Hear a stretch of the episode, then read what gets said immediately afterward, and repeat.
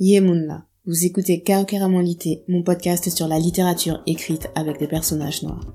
Avec Karokeramolité, je vous présente une œuvre littéraire qui m'a fait réfléchir sur mon identité de femme noire, afro-caribéenne, guadeloupéenne et française. Je m'appelle Patra. Bienvenue dans ma bibliothèque numérique. Ceci est la capsule numéro 11 du bilan du hashtag Condé Challenge. La transcription de l'épisode est disponible sur karokeramon.com et vous pouvez y télécharger un template bingo si vous souhaitez faire ce hashtag Condé Challenge digital.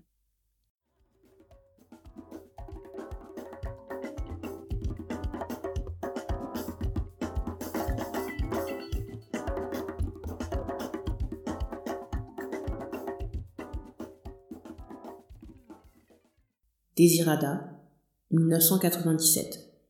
Secret et mensonge. Est-ce le seul héritage que sa grand-mère Nina et sa mère Renalda vont léguer à la narratrice? Trois femmes, trois générations séparées bien qu'unies par le sang. Enfant abandonné, Marie-Noël grandit à la Désirade jusqu'au jour où sa mère l'a fait venir en France. Mère inconnue, terre inconnue.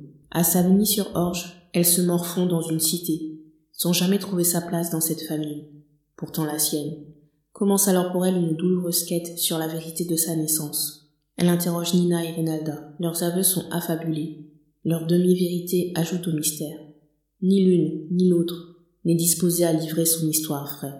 Si déguisée soit-elle, ses confidences vont apparaître des femmes libres à tout prix, en lutte contre un destin qui veut les clouer.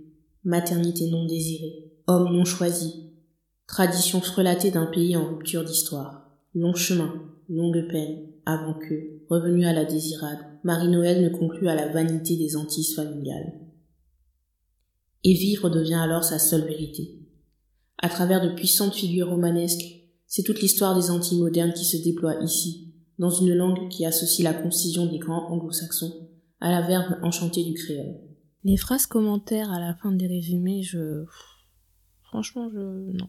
Hmm, je crois que je vais arrêter de les lire en fait. Désirada, c'est le seul roman où Marie Scondé met le focus sur la relation mère-fille en utilisant trois générations. Dans Le cœur arriéré à pleurer ou dans Victoire, les saveurs et les mots, ce sont des récits qui sont inspirés de sa vie. Elle reste toujours sur deux générations. Là, on est dans une observation vraiment plus globale, avec le point de vue de chacune sur les deux autres. On a donc trois Guadeloupéennes qui montrent la diversité de ce que signifie être guadeloupéennes. Par contre, elles ont un point commun. Elles veulent être aimées. On en revient toujours à ça. Elles ont envie d'être aimées. Elles montrent que derrière ce stéréotype de femme forte en colère, il n'y a que des doutes, le besoin de douceur, le besoin d'être rassurée. Et là, euh, pour moi, Marie Scondé, elle redonne aux femmes noires toute leur humanité, leur intelligence, leur sensibilité, leur contradiction aussi. Elle leur donne le droit d'être blessantes, elle leur donne le droit d'être blessées, et de ne pas s'épanouir dans leur maternité. D'une façon générale, la représentation de la maternité dans la culture caribéenne passe par cette idée de la maman toujours aigrie, toujours en train de crier sur ses enfants. D'ailleurs, c'est devenu un cliché hein, que les humoristes noirs reprennent euh, allègrement. Par contre, la figure du père, euh, on ne s'y attaque pas vraiment en fait. On peut en rire cinq minutes, hein, mais à quel moment on crée l'équilibre en se plaçant du point de vue des mamans? À quel moment on voit l'être humain qui porte le poids de la réussite ou de l'échec de ses enfants. Ça, j'en parle dans l'épisode 2 de Caro avec le film bahaméen Rain de Maria Govan. Le mythe du potomitan fait peser une lourde responsabilité sur les épaules des mères et sur les épaules des filles, parce que la société les oblige à vivre dans une forme de respectabilité où elles seront seules à gérer si elles sont confrontées à un problème.